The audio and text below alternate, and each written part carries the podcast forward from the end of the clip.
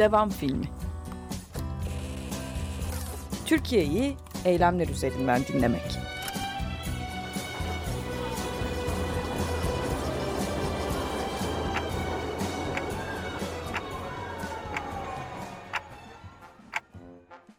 Evet, herkese merhabalar. Ben Seçil Türkkan. Medyapod Podcast A tarafından yayınladığımız devam filmine hoş geldiniz. Şimdi uzun zamandır verdiğimiz bir ara vardı ee, ama e, gündem belki de bu e, araya müsaade etmiyor. E, ve belki de e, iyi oldu e, diye konuştuk e, az önce konuğumla tırnak içinde. Konuğumdan bahsedeceğim sizlere.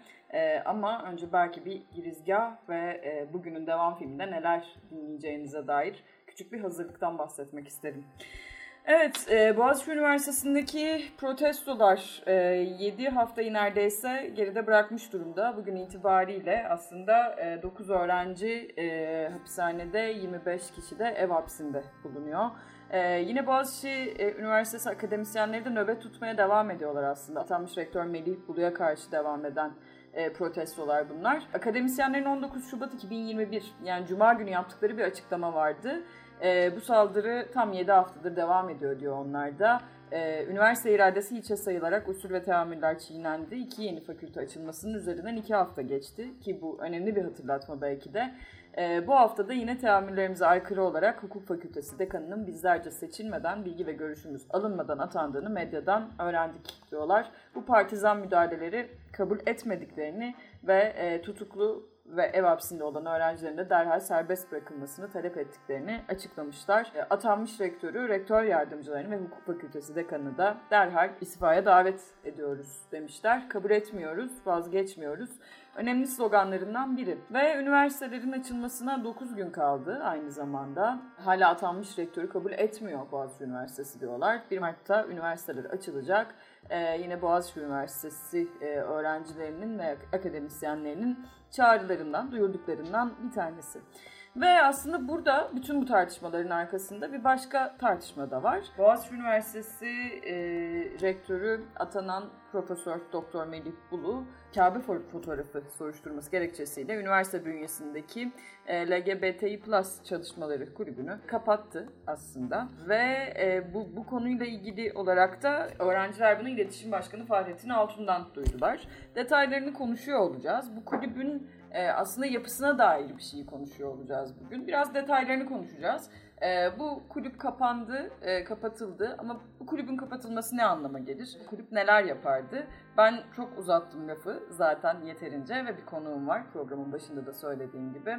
E, Can Candan'la beraberiz. Boğaziçi Üniversitesi öğretim üyesi kendisi. Belgesel sinemacı, akademisyen ve e, asa kapatılan kulübünde akademik danışmanı aynı zamanda. E, kendisine yönelteceğiz bütün soruları. Hoş geldiniz. Hoş bulduk. E, nasılsınız diyerek başlamak istiyorum. Çünkü biraz önce kaydın başında da söylemiştim. Ee, iyi gelmiş olması ihtimalinden bahsetmiştik. Ee, bütün bu yaşananların. Ne demektir iyi gelmesi hocam? Buradan açalım bahsi. İyiyiz çünkü meşru olduğunu bildiğimiz ve haklı olduğunu bildiğimiz bir mücadelenin içindeyiz. Bu mücadele bizim için yeni bir şey değil. Özerk, özgür, demokratik e, üniversiteler talebimiz uzun süredir var olan bir talep ve Türkiye'deki üniversite tarihçesine baktığımız zaman özellikle 1980 sonrası YÖK'ün kurulmasından itibaren üniversitelerin e, özel kurumlar, e, akademik özgürlüklerin yaşandığı ve uygulandığı kurumlar ve demokratik değerlerin de aynı şekilde yaşandığı ve uygulandığı ve bunlara sahip çıkılan e, yerler olması için verilen bir mücadele var. E, biz de dolayısıyla bu mücadelenin e, içinde yer alıyoruz. Çünkü e, akademisyenliğin tanımı gereği bu gerekiyor. E, biz de bu böyle bir saldırıya tepki vererek, bunu kabul etmediğimizi söyleyerek e, bu mücadeleye devam ediyoruz. Yani bu mücadelenin tarihselde tabii ki bir boyutu var. E, ama tabii bu mücadele hem bugünümüzle ilgili e, geçmişle ilgili olduğu gibi hem bugünümüzle ilgili hem de geleceğimizle ilgili. Ve bu sadece e, bireysel olarak herhangi bir akademik e, pozisyonu olan bir akademik e, öğretim üyesinin geleceğini ilgilendiren bir mesele değil ya da bir kurumun geleceğini ilgilendiren bir mesele değil. Bu genel olarak üniversitelilerin geleceğini ilgilendiren, bütün üniversiteleri ve üniversite bileşenlerini ilgilendiren ve sonuçta toplumu ve toplumun bugününü ve geleceğini de ilgilendiren bir mesele olduğu için e, aynı zamanda da bizim burada bugün söylediklerimiz birçok kişi tarafından da e, duyulan, görülen e, ve destek bulan talep olduğunu ben düşünüyorum. E, dolayısıyla bu da bize çok iyi geliyor doğal olarak. Yani e, burada çok haklı ve meşru bir talep var ve bu haklı ve meşru bir talebin toplumda da karşılık görmesi var. E, ve şu anda e, sanırım Boğaziçi Üniversitesi'ndeki akademisyenlerin, öğrencilerin, mezunların başta olduğu bu kabul etmeme hareketi e, sanırım merkeze iyi gelen bir hareket toplumda en azından. Buna yönelik bir takım geri bildirimler ve duyumlar alıyoruz. Evet. Ee, evet. Buyurun bir şey diyordunuz siz ben bölmek istemem. Yok bu kadar aslında ve bu da bize iyi geliyor. Ee, aslında bir kabul etmeme hareketinden bahsediyoruz burada. İyi gelen bir tarafını konuşuyor oluyoruz aynı zamanda. Burada bir küçük salvoyla belki de e, şundan da bahsetmek ve sormak isterim sizin gözlemlerinizi de. E, medyasızlaşma ile ilgili bir e, sorunu yaşıyor mu? Mesela 35. nöbetini de geride bırakmışken e, aynı zamanda akademisyenler ve öğrencilerin hepsi. Sizin böyle bir gözleminiz var mı? Siz ne söylersiniz? Yani e, medyasızlaşma dediniz değil mi? Hı hı. E, medyasızlaşma tabii yani şöyle e, medya zaten kontrol altında olan ve e, özgür olmayan e, bir alan Türkiye'de uzun süredir. E, dolayısıyla özellikle ana akım medyada sadece bir takım seslerin duyulduğunu ve diğer seslerin e, bu ana akım medyanın dışında tutulduğu gerçeğiyle bir süredir zaten yaşamaktayız biz. Ama tabii şimdi günümüzün internet ortamında e, ana akım medya dediğimiz e, medya dışında da bir alan mevcut. E, ve bu alanda da e, bizim sesimizin ben oldukça fazla duyulduğunu e, düşünüyorum. Çünkü artık insanlar e, şeyin farkındalar. Yani e, haber alabilmek için e, tek bakılacak yer ana akım gazeteler, e, ana akım televizyonlar e, değil. Çok daha çabuk, çok daha çeşitli, çok daha özgür haberlere internet üzerinden de artık ulaşmak mümkün. Ve bizim mücadelemizin içinde de sosyal medya kullanıcıları oldukça fazla olduğu için biz de kendi sesimizi bir nevi alternatif medya e, kanallarından e, duyurmaya çalışıyoruz. Özellikle bu konuda tabii benden daha genç olan insanlar e, çok daha yetkin, çok daha yaratıcı işler ortaya çıkarıyorlar. Biz akademisyenler olarak şunu mu yapsak, bunu mu yapsak, öyle mi iyi olur, böyle mi iyi olur derken oho bir bakıyoruz ki çok daha bir sürü ifade şekilleri ortaya çıkmış. Videolar çıkmış, programlar yapılmış, onlar olmuş, bunlar olmuş. Yani biz tabii hayranlıkla e, arkadan gelmeye çalışıyoruz akademisyenler olarak. Evet yani tabii ki yani medyanın özgür olmadığı bir yerde e, hükümete karşı söz söyleyenlerin sesi oralardan duyulmuyor. Hı hı. Ama e, bu sesleri eski, eskiden olduğu gibi susturmak da pek de mümkün gözükmüyor. Evet bunun direnişin içinden nasıl göründüğünü aslında merak etmiştim. Çünkü bir yandan da evet hani suratımızı zaten o direnişe döndüğümüz zaman e, bütün o haberlere ulaşma imkanımız var. Ama e, belki de bu işte alternatif medya kanalları diyorsunuz ya sizde. Hepimizin bunu yüksek sesle söylemeye başladığı bir zaman ki Türkiye'nin en önemli üniversitelerden üniversitelerinden bir tanesinde işte bir buçuk ayı geçmiş zamandır süren bir direnişten bahsediyoruz. Bunun etkisi içeriye nasıl olacak? Aslında biraz bunu izlemek için e, sorduğum bir şeydi. Peki bunun dışında e, içerisi e, yani e, akademisyenlerin içi e, nasıl hocam? Yani ne, ne hissediliyor ve e, bütün bu eylemler e, bir, bir tür yorgunluk, bir tür başka bir şey ya da onun dışında sizin gözleminiz ve hissiniz nedir? Bunu merak ediyorum. Tabii içeride bir yorgunluk söz konusu e, doğal olarak. Yani şimdi e, dışarıdan gelen bir saldırı var. Düşünsenize siz evinizde oturuyorsunuz. E, geniş bir ailesiniz ve sofrada oturmuşsunuz, yemeğinizi yiyorsunuz. Ondan sonra bir anda bir bakıyorsunuz ki birisi bir sandalye çekiyor. Hiç tanımadığınız biri evinize giriyor. Bir sandalye çekiyor. Ben de bu sofradayım ve e, ailenin e, artık yönetimi benim e, elimde diyor. E, şimdi böyle bir durumla karşılaşıyoruz e, bir nevi. E, yani dış, tamamen hissel olarak dışarıdan gelen ve e, kendini empoze eden bir kişi, sonra bu kişiye eklenen başka kişiler E, ve böyle bir e, iktidar söz konusu. Sizin koruduğunuz, inşa ettiğiniz, gözünüz gibi baktığınız o demokratik, kendi kendini yöneten akademisyenlerin yönettiği aslında e, bir büyük bir ailenin mekanına dışarıdan gelen bir e, saldırı söz konusu. Ve bu artarak devam ediyor. Önce paraşütle Melih Bulu in, iniyor. Tanımıyoruz, etmiyoruz. E, ben vektör oldum artık diyor ve e, elimde benim bir sürü gücüm var diyor ve onları ben çat çat kullanacağım diyor. Ondan sonra ona e, ikna ettiği içeriden iki akademisyen eklemleniyor. Bizim irademizi hiçe sayarak e, rektör yardımcısı oluyorlar. Daha sonra e, iki yeni fakülteniz oldu diyor birileri. Ee, ve daha sonra da o fakültelerden birine bir dekan ata, atadık biz diyorlar. Bir kişi daha beliri veriyor tanımadığımız, etmediğimiz. Yani 40, e, 45 gündür süren ya da 7 haftadır süren e, daha doğrusu e, bu saldırılar e, doğal olarak e, hisler anlamında yorucu e, deneyimler bunlar. E, ama bir yandan da üzerimizdeki ölü toprağının ben kalktığını düşünüyorum e, bu süreçte. Hı hı. Çünkü Boğaziçi Üniversitesi bildiğiniz gibi e, ikinci atanan rektörüyle baş etmeye çalışıyor şu anda. Hatta ben ikinci atanan kişiye rektör de demek istemiyorum. İkinci atamayla baş, e, baş etmeye çalışıyor. Birinci atama biliyorsunuz 2016 yılında e, oldu. E, bizim seçilmiş rektörümüz olan e, Gülay Barbarosoğlu'nun e, ikinci bir dönem için e, rektörlüğünü yapamadığı, yerine kendi yardımcısı yine Boğaziçi öğretim üyelerinden Mehmet Özkan'ın rektör olarak atandığı bir 4 yıl yaşadık. Dolayısıyla o 4 yıl e, bir nevi e, ben bunu bir zoraki evliliğe benzetiyorum. E, yani e, mecbur bırakıldığınız ama müthiş mutsuz olduğunuz bir e, durumun devam ettiği bir dönemdi bizim için. Şimdi e, artık hani o mutsuz evlilik içine sıkışmış olmaktan çıkıp kabul etmiyoruzu çok daha güçlü bir şekilde ifade edebildiğimiz bir döneme girdik. Dolayısıyla yorgunuz ama aynı zamanda da o ölü toprağının kalkmış olmasından gelen bir tabii şey de var. E, daha güçlü hissetme, e, morallerin yüksek olması ve öğrencilerimizle, e, mezunlarımızla birlikte olup birlikte ses çıkarmanın getirdiği de bir güç hissi var. Yani güçlenme hissi var daha doğrusu. E, bu da bize iyi gelen bir şey tabii ki. Ben ben bunu böyle görüyorum. E, burada tabii şöyle de bir güzellik var.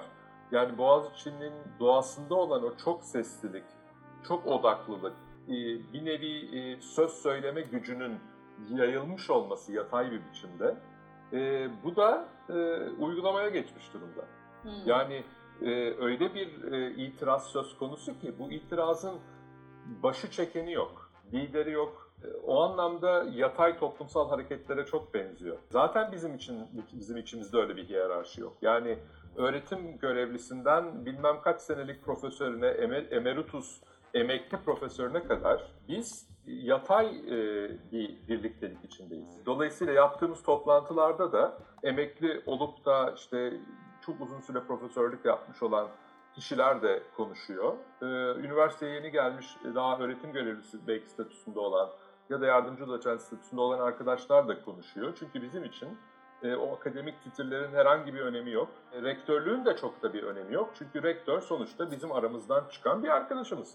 Bugün ben olurum, yarın siz olursunuz. Yani öbür gün başka birisi olur. Yeter ki o Boğaziçi camiası içinde akademisyenliğiyle, e, değerleriyle kabul görmüş ve o camiaya ve topluma hizmetiyle de takdir görmüş insanlardan biri olsun. E, dolayısıyla e, o anlamda da bir çok odaklı, hiyerarşik olmayan bir birliktelik söz konusu ve herkes özgürce sesini çıkarıyor bu ortamda. Şimdi bu da tabii çok kolay başa çıkılabilecek bir yapı değil hani hiyerarşik bir düzen olsa işte alın şu liderleri içeri, susturun bu yapıyı falan böyle bir şey yok ki. Çünkü lider yok. Herkes kendi e, bir nevi e, otonom, özel e, itiraz noktasını oluşturuyor. Bu açıdan da ben bence bu bize iyi gelen bir şey. Yani kıskandıran bir senaryodan bahsettiğinizin farkındasınızdır umarım. Herkes çok ister. Ama, amacım o. Tam olarak bu galiba. Yani aslında... Amacım, amacım kıskandırmak. Yani çünkü bence bu bahsettiğim e, meseleler Türkiye genelinde tüm üniversitelerin e, olması gereken şeylere işaret ediyor. Yani üniversiteler Türkiye'deki bütün üniversiteler insanların, e, her yaş grubundan insanların ama özellikle de gençlerin kendilerini özgür hissettiği, güvende hissettiği, istediklerini konuşup tartışabildikleri e, özgür ortamlar, demokratik ortamlar olmaları gerekiyor. Bu da ancak üniversitenin özel olması, özel kurumlar olmasıyla olabilecek bir şey. Gerçekten biz böyle bir hayali Boğaziçi'nde uzun süredir kurduk ve elimizden geldiğince gerçekleştirmeye çalışıyoruz. Hep beraber bütün bileşenlerimizle birlikte ee, ve onun için zaten Boğaziçi şu anda Boğaziçi. Boğaziçi'ni yapan şey özellikler bunlar zaten temelinde. E, biz de bunu Türkiye'nin her yerinde olması gerektiğini düşünüyoruz. Çünkü insanların yüksek öğrenim hakkı ya da okula gitme hakkı dediğimiz şeyler buna içkin meseleler diye düşünüyorum ben. Bununla doğrudan e, alakalı e, olduğunu düşünüyorum ben. Boğaziçi Üniversitesi bir tür e, aslında çok kabaca söyleyeceğim elbette bunu aslında kendisinden başlatmıştır hayalini kurduğu yapıyı demek mümkündür yani aslında. Tabii kesinlikle öyle. Kesinlikle öyle. E, o anlamda da e, yani mesela şeyi soruyorlar bana ne olacak gelecekte diyorlar. Yani ne olacak bu iş? Daha ne kadar sürecek gibi bir soru geliyor mesela. Yani bugün ne olacağını, pardon gelecekte ne olacağını tabii biz hiçbirimiz bilemeyiz. Ama şunu biliyoruz. En azından ben e, böyle düşünüyorum. Gelecekte ne olacağı bugün benim, sizin, bizim ne yapacağımıza bağlı. Bu kadar basit aslında. Peki hocam bu e, buradan da yine e, programın başına dönersek eğer e, kulübün kapatılması nasıl bir anlama gelir? Hem Boğaziçi Üniversitesi için hem Türkiye'deki akademik çalışma ortamı için hem de aslında Türkiye'deki bu bakış açısı için. Yani LGBTİ plus çalışmalarının belki gidişatı için nasıl yorumlarsınız? Şimdi tabii bu, e, bu konuda şöyle ilginç bir durum var. İkili bir gerçeklik söz konusu. Bir tanesi Cumhurbaşkanlığı e, Cumhurbaşkanlığı İletişim Başkanlığından e, bir sosyal medyada çıkan bir e, paylaşımla biz öğrendik kulübün kapatıldığını. Hı hı. E, 1 Şubat e, gecesi. Şimdi bizim kulübün kapatıldığıyla ilgili bir yazı çıktı. Şimdi soru şu kulüp kapatıldı mı kapatılmadı mı? Şimdi bu bir ikili gerçekliğe işaret ediyor. Birileri diyor ki biz kulübü kapattık diyorlar. Şimdi e, buradan devam edersek e, ne oldu? Bir nefret e, kampanyası organize edildi sosyal medyada. Boğaziçi'nde LGBTİ rezaleti, LGBT rezaleti diye bir etiket e, ortaya atıldı ve Boğaziçi'ndeki itirazların faturası LGBTİ artı öğrencilere çıkarılmaya çalışıldı. Denildi ki işte bakın protestolarda LGBTİ bayrakları var. Bunlar zaten sapkın yani artık sapık kelimesini kullanamadıkları için e, başları derde giriyor yasal olarak. Sapkın kelimesini kullanıyorlar. Fakat tabii toplumda sapıkla sapkın arasında bir anlam farkı bence e, çok e, an, an, anlaşılmıyor. Yani bir nevi sapkın kelimesini kullanarak aslında sapık demek istiyorlar. Hı. Ve toplumda böyle bir algı yaratmak istiyorlar. Yani bu ülkenin vatandaşlarının bir kısmına sapık diyorlar.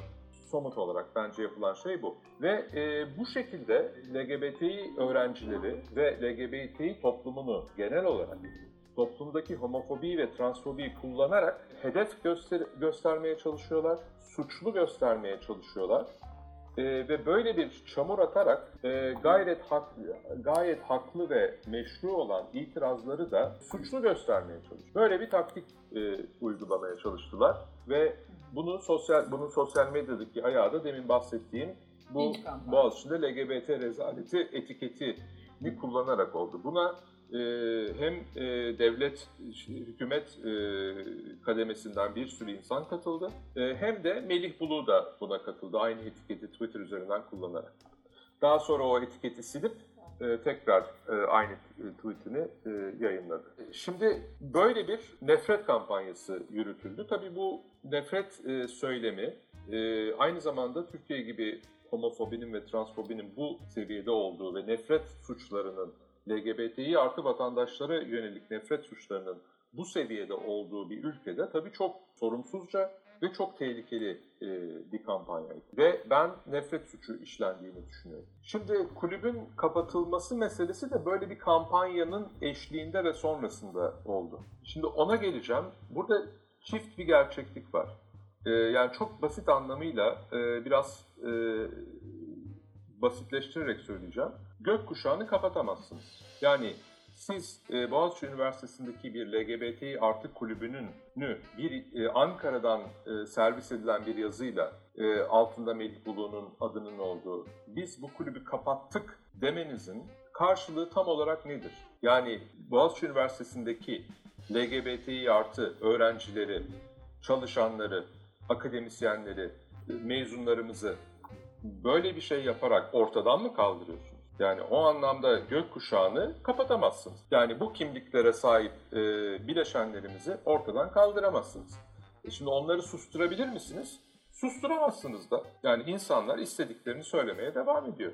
Yani kulüp kapatıldı e, tırnak içinde dendikten şimdiye kadar geçen sürede bir LGBT kulübünün sesi kısıldı mı? Yo, daha da açıldılar. Yani siz bizi kapa kapatmaya çalışırsanız biz daha da açılırız. Daha genelleştirirsek Türkiye'de e, son birkaç senedir onur yürüyüşü yasaklandı diye insanlar e, onur yürüyüşlerini belki o fiziksel mekanda da gerçekleştirememiş olabilirler. İstiklal Caddesi'nde yürü, yürüyememiş olabilirler. Hı hı. Ama gökkuşağı her yerde ya da onur yürüyüşü her yerde diye sosyal medya üzerinden daha da yaygın bir şekilde kendilerini ifade ettiler yani. Dolayısıyla yani bir yazıyla kulüp kapatılmaz. Şimdi ikincisi no, başka ne yapıldı? Kulüp odası kapatılma yazısından 3 gün önce e, polis tarafından basıldı bir gece yarısı, cuma gecesi. Ve sebep olarak da bir soruşturma yürütüldüğü ve e, bu protestoları işte demin anlattığım gibi e, LGBTİ öğrencilerinin organize ettiğini ve bu kulübün organize ettiğini, hatta bu kulübün hem protestoları organize ettiğini hem de kampüste bir sanat sergisi düzenledikleri iddialarıyla ki bunların ikisi de e, yanlış, yalan yanlış iddialar. Böyle bir şey söz konusu değil. Ne bu protestoları yani itirazları LGBTİ artı kulübü organize ediyor. Böyle bir şey olamaz zaten, mümkün değil. Hı hı. Ee, ne de e, sanat e, sergisini bu kulüp organize etti. E, sanat sergisini bağımsız bir sanat inisiyatifi e, adı altında e, bir araya gelen Boğaziçi Üniversitesi'ndeki bir sürü kulüpten e, olan öğrencilerin ortak olarak yaptıkları tamamen bağımsız bir etkinlikti bu. Bir kulüp etkinliği de değildi. Çünkü kulüp etkinliği olabilmesi için bir etkinliğin önce kulüp danışmanının onayından geçmesi lazım. Dolayısıyla benim onaylamadığım herhangi bir etkinlikten benim zaten yani kulübün etkinliği olabilmesi mümkün değil. Yani benim onaylamam gerekiyor. Daha sonra öğrenci işleri dekanlığının onaylaması gerekiyor falan filan. Yani bir prosedür söz konusu. Şimdi bu sanat sergisi e, tamamen bağımsız yapılan bir etkinlikti. Dolayısıyla Boğaziçi Üniversitesi'ndeki protestoların ya da e, bir sanatsal e, etkinliğin, bir sanat sergisinin e, Boğaziçi Üniversitesi LGBT artı öğrenci kulübüne mal edilmeye çalışılmasının bir e, yöntemiydi bu polis e, baskını. İşte görmediğimiz bir, benim hiç haberim olmadı bu baskından ve biz hiçbir şekilde bu baskına neden olan soruşturma belgesini de görmedik. Tutulan tutanağı da görmedik. Yani tamamen bizim dışımızda olan bir fiziki müdahaleyle karşılaştık. Hiçbir şekilde bilgilendirilmediğimiz ve pazartesi günü yani 29 Ocak Cuma akşamı yapılan e, polis baskınından sonra ki pazartesi sabahı e, kulüp danışmanı, e, akademik danışmanı olarak ben yine aynı kulüp odasını kullanan e, Boğaziçi Üniversitesi Kadın Araştırmaları Kulübü'nün danışmanı olan arkadaşım ve yine bizde e, hocalarımızdan avukat olan bir hocamızla birlikte aynı zamanda ve öğrencilerimizle birlikte biz bu kulüp odasına gittik 1 Şubat sabahı. Bir tespit yapmak için e, video kayıt alaraktan kulüp odasının ne durumda olduğunu e, keşfe gittik. Fakat e, öğrenciler kendi kulüp odalarının anahtarlarıyla kapıyı açmaya çalıştıkları zaman şunu fark ettiler. Kulüp odasının kapısının kilidi değiştirilmişti. Yani fiziki olarak hem Boğaziçi Üniversitesi e, LGBTİ artı araştırmaları kulübü öğrencileri hem de Boğaziçi Üniversitesi Kadın Araştırmaları Kulübü öğrencileri kendi kulüp odalarının dışında tutulmuş oldular. Şimdi fiziki olarak iki, e, tek e, durum bu. Yani e, pardon ikinci durum bu. Kulüp odalarının basılması, ikincisi de e, şey e, kulüp odalarının kapısının kilidinin değiştirilmesi.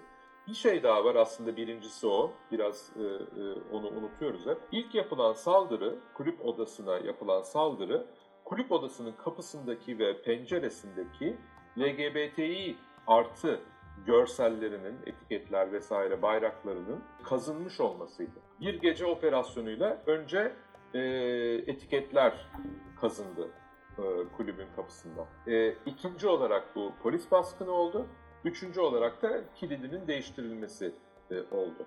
E, ve biz e, 1 Şubat'ta kilidin değiştirildiğini anladığımız zaman, e, bunu videoyla da tespit ettikten sonra avukat arkadaşla birlikte, e, okulun e, güvenlik e, birimine giderekten bu meseleyi sorguladık. Ne, ne oluyor diye. Evet, kapının kilidi değiştirildi. Kim değiştirdi?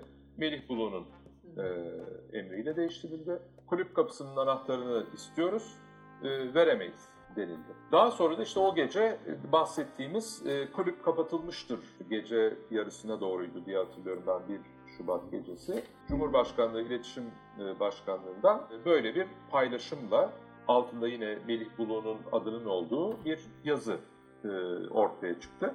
Herkesle birlikte yani sosyal medyayı okuyan herkesle birlikte biz de kulübün kapatıldığını öyle öğrenmiş olduk. Ve e, tabii ki buna itiraz ettik hemen. E, çünkü bizim üniversitemizde kulüplerin nasıl açıldığı, nasıl kapandığı belli prosedürler çerçevesinde ancak olabiliyor. Yani herhangi bir kulübün e, yaptığı herhangi bir etkinlikte bir e, sıkıntı varsa, bir yanlış bir durum varsa o zaman başta e, kulübün akademik danışmanı, daha sonra e, öğrenci faaliyetleri koordinasyon kurulu, e, daha sonra öğrenci işleri dekanlığı devreye girerek belli e, araştırmalar ve soruşturmalar yapılmak durumunda.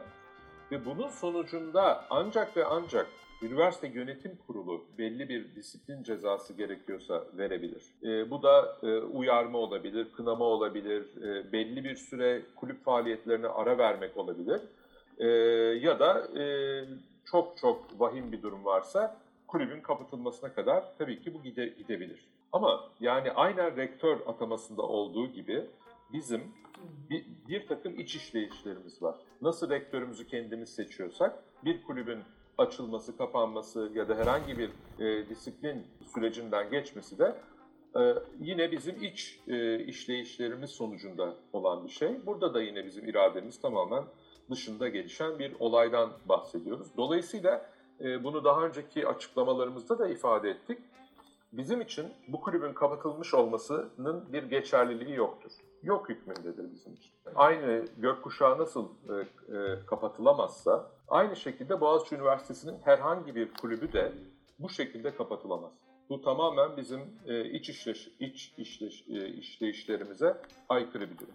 Peki bu... Ve bu konuda da, pardon bu konuda da son olarak e, hukuki mücadelemize de e, devam edeceğiz. Yani hem üniversite içindeki e, mekanizmaları çalıştırıyoruz bu konusunda buna itiraz etmek için hem de e, üniversite dışında da hukuk yollarını da e, bu kullanıyoruz tabii ki bu e, bunu kabul etmediğimize kabul etmediğimizin altını doldurmak için.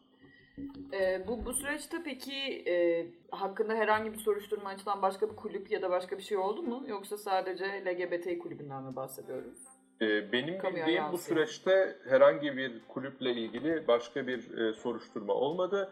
Sadece bu sanat sergisi ile ilişkilendirilen 5 öğrenci gözaltına alındı. Bu öğrencilerden ikisi şu anda e, hapishanede.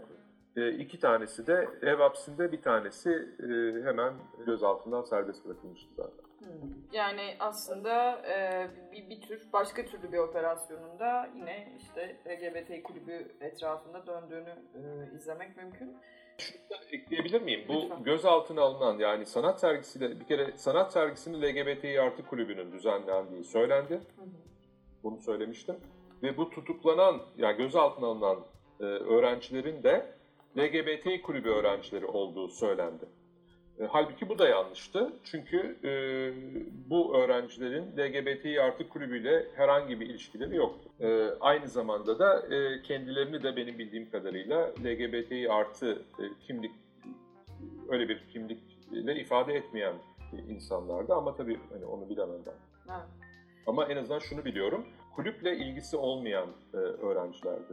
Ama ona rağmen LGBTİ artı kulübü üyelerini biz gözaltına aldık diye servis ettiler medyada. E işte bu da e, beklenen bir şey yani hani e, çeşit türlü çamur atma ve e, ve e, hani zaten bunlar makbul insan değil e, sözünün altını doldurmak için yapılan e, çeşit türlü oyunlar ve çabalar bunlar. Hocam kulüp kaç yıllıktır e, LGBT LGBTİ artı kulübü? E, şöyle, Boğaziçi e, Üniversitesi'ndeki e, LGBT artı e, kulübünün kurulması aslında 90'lı e, yılların e, sonuna e, doğru giden bir tarihçesi var. Boğaziçi Üniversitesi'nde ilk eşcinsel adı altında topluluğu 90'lı yılların sonunda e, e-mail grupları üzerinden örgütlenmeye başlayan Legato e, idi. E, daha sonra e, lezbiyen ve gay örgütlenmesi olarak çeşitli etkinlikler düzenliyor bu topluluk. E, bir süre sonra dağılıyor. Daha sonra 2009 yılının bahar döneminde LGBTT örgütlenmesi olarak Lubunya kuruluyor. Ee, çeşitli etkinliklerle kendi görünürlüklerini arttırıyorlar e, kampüste Lubunya e, örgütlenmesi. Daha sonra da e, Aralık 2014'te bugünkü adı olan Boğaziçi Üniversitesi Lezbiyen, Gay, Biseksüel, Trans ve Interseks Çalışmaları Kulübü adını alarak e, üniversitenin öğrenci faaliyetleri ana tüzüğü altında faaliyet gösteren bir aday öğrenci kulübü haline geliyorlar.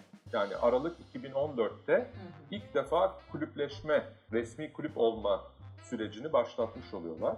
Şimdi bizim öğrenci faaliyetleri tüzüğümüze göre 3 dönem geçtiğinde resmi statüye kabul edilmesi gerekiyor bir aday kulübün eğer her şey yolundaysa. Yani e, gerçekten e, tüzüğüne uygun faaliyet gösterebilen bir kulüp olup olmadığını 3 dönem boyunca biz deniyoruz üniversite olarak. Daha sonra da e, herhangi bir sıkıntı yoksa 3 dönem geçtiğinde resmi bir öğrenci kulübü statüsüne geçiyor. Yani aday kulüpten resmi kulübe geçiyor. E, bunun için de LGBT artı çalışmaları kulübü e, 26 Nisan 2018'de yani bir önceki rektör döneminde bir sunum gerçekleştiriyor. O 3 dönem boyunca e, aday statüsünde ne yaptıklarına dair. Ve bu sunum sonucunda da normal şartlar altında e, resmi statüye geçmeleri gerekiyor. Yani tüm hazırlıklar o tarihte bitmişti aslında 26 Nisan 2018'de. Ancak e, rektör Mehmet Özkan döneminde e, resmi kulüp haline gelemiyor. Neden? Çünkü o dönem işte tam bu mutsuz evlilik dediğim, e, aman mu, mutsuz etmeyelim e, siyasi otoriteyi, aman e, hani bize bir zarar gelir şeklinde bir takım özverilerde bulunulan bir döneme e, dair bir yaşanan bir şey bu. E, yani e, o dönemde maalesef güllük gülistanlık bir dönem değildi Boğaziçi tarihinde. Dolayısıyla e, aday kulüp statüsünde kalıyor kulüp. E, hmm. Ta ki işte sanırım 1 Şubat'taydı değil mi? 1 Şubat'taki o kapattık biz, biz bu kulübü yazısına e, kadar. Wow. Yani şu anda durum budur. Kulübün tarihi de aslında bir Türkiye tarihiymiş bence. Birlikte okumak Tabii çok ki. mümkünmüş. E çünkü çok doğal olarak öyle değil mi? Yani e, Türkiye'deki LGBTİ hareketinin, yani LGBTİ hareketi lafını da düzelteyim. LGBTİ artı hakları hareketi. Yani bu bir hak mücadelesi. Nasıl Türkiye'deki diğer insan hakları mücadelesi varsa, e, LGBTİ artı hakları da insan hakları olduğu için bu mücadelelerin doğal olarak bir parçası. Dediğiniz gibi aynen Türkiye'deki LGBTİ artı hakları mücadelesinin paralelinde doğal olarak üniversitelerde de sadece Boğaziçi'nde değil, e, diğer üniversitelerde de LGBT artı e, öğrenciler hakları için ve kendilerini özgürce ifade edebilmeleri için örgütleniyorlar doğal olarak. Yani şu anda gökkuşağı kapatılamaz'a geri dönersek Boğaziçi Üniversitesi LGBT artı kulübünü biz kapattık dedikleri zaman Türkiye'deki üniversitelerdeki diğer öğrenci e, oluşumları, kulüpleri, LGBT artı oluşumları ve kulüpleri de ortadan mı kalkıyor? Ya da diğer şehirlerdeki, Türkiye'nin genelindeki, her yerdeki LGBT artı vatandaşlarımız, e, seslerini çıkaran ya da çıkarmayan vatandaşlarımız, hak mücadelesinin içinde olan ya da olmayan vatandaşlarımız bir anda ortadan mı kalkıyor? Dolayısıyla doğal olarak toplumla iç içe gerçekleşiyor. Yine aynı şekilde mesela Kadın Araştırmaları Kulübü dedik, BÜKAK, aynı ofisi paylaşan. E şimdi kadın mücadelesi ile doğal olarak iç içe olan bir öğrenci kulübünden bahsediyoruz. Boğaziçi dışında olanlar e, kulübü besliyor, kulüpte olanlar dışarıyı besliyor. Onun için mesela biz Boğaziçi Üniversitesi'nde cinsel tacizi önleme komisyonu kurduğumuz zaman 2012 yılında o kulübün kuruluşunda Boğaziçi Üniversitesi, pardon kulübün diyorum, o komisyonun pardon e, yani Boğaziçi Üniversitesi Cinsel Taciz Önleme Komisyonu'nun kuruluşunda Boğaziçi Üniversitesi Kadın Araştırmaları Kulübü öğrencilerinin yaptıkları çalışmalar çok yol açıcı oldu. Çok önemliydi. Ve o komisyonun içinde Boğaziçi Üniversitesi Kadın Araştırmaları Kulübü'nün e, de yer aldığı, yine aynı şekilde Boğaziçi Üniversitesi LGBTİ artı kul, e, öğrenci kulübünün de yer aldığı bir yapılanma idi o e, komisyon. Yani bizim bu komisyonlarımızda e, bu iki kulübün temsiliyeti de çok önemliydi. Dolayısıyla hani bütün bunlar e, birbirleriyle çok alakalı şeyler. Dolayısıyla e, hani daha da genel düşünürsek Boğaziçi'nde şu anda olanlar zaten e, toplum ve toplumsal hareketlerle çok e, iç içe. E, yani bu mücadeleyi işte insan hakları mücadelelerinden, kadın hakları mücadelelerinden, LGBT hakları mücadelelerinden, e, çevre hakkı mücadelelerinden, e, genel olarak e, demokratik haklar e, mücadelelerinden ayrı gayrı düşünmek zaten mümkün değil. Evet. Çok teşekkür ederim ben ayırdığınız bütün zaman için. Çok keyifliydi sizinle bu meseleyi konuşmak. Ee, neler olup bittiğini izliyor olacağız. Ee, içeriden bir ses duymak da iyiydi bence. Siz de böyle başlamıştınız. Aslında böyle başladık programa. Nedir iyi olan diye. Ee, böyle bitirmiş olalım. Ee, yeniden görüşmek üzere diyelim sizlere. Çok teşekkür ederim davet ettiğiniz için. Hoşçakalın. Evet böylece burada bir devam filminin daha sonuna geliyoruz. Can Can'dan konuğumuzdu bugün. Boğaziçi Üniversitesi öğretim üyelerinden biri kendisi ve aynı zamanda Boğaziçi Üniversitesi LGBTİ artı e, kulübünün e, akademik danışmanıydı. E, programın sonuna geldiğimizde aslında programda kendi ismini koymuş oldu. Kulübün rektörlere takılan makus tarihinden bahsettik burada. E, bir Türkiye tarihini de veriyor bize. Can Can'dan da altını çizmiş oldu. Bugünlük bu kadar diyeceğiz. Ben Seçil Türkkan, Teknik Masa'da Burak Kılıç'la beraberdik. Devam filmini dinlediniz burada. Medyapod Podcast e, ağında yayın yapmaya devam ediyoruz biz. E, bizi dinlemeye devam edin diyelim. Ee, önümüzdeki hafta yeniden görüşmek üzere. Şimdilik hoşçakalın.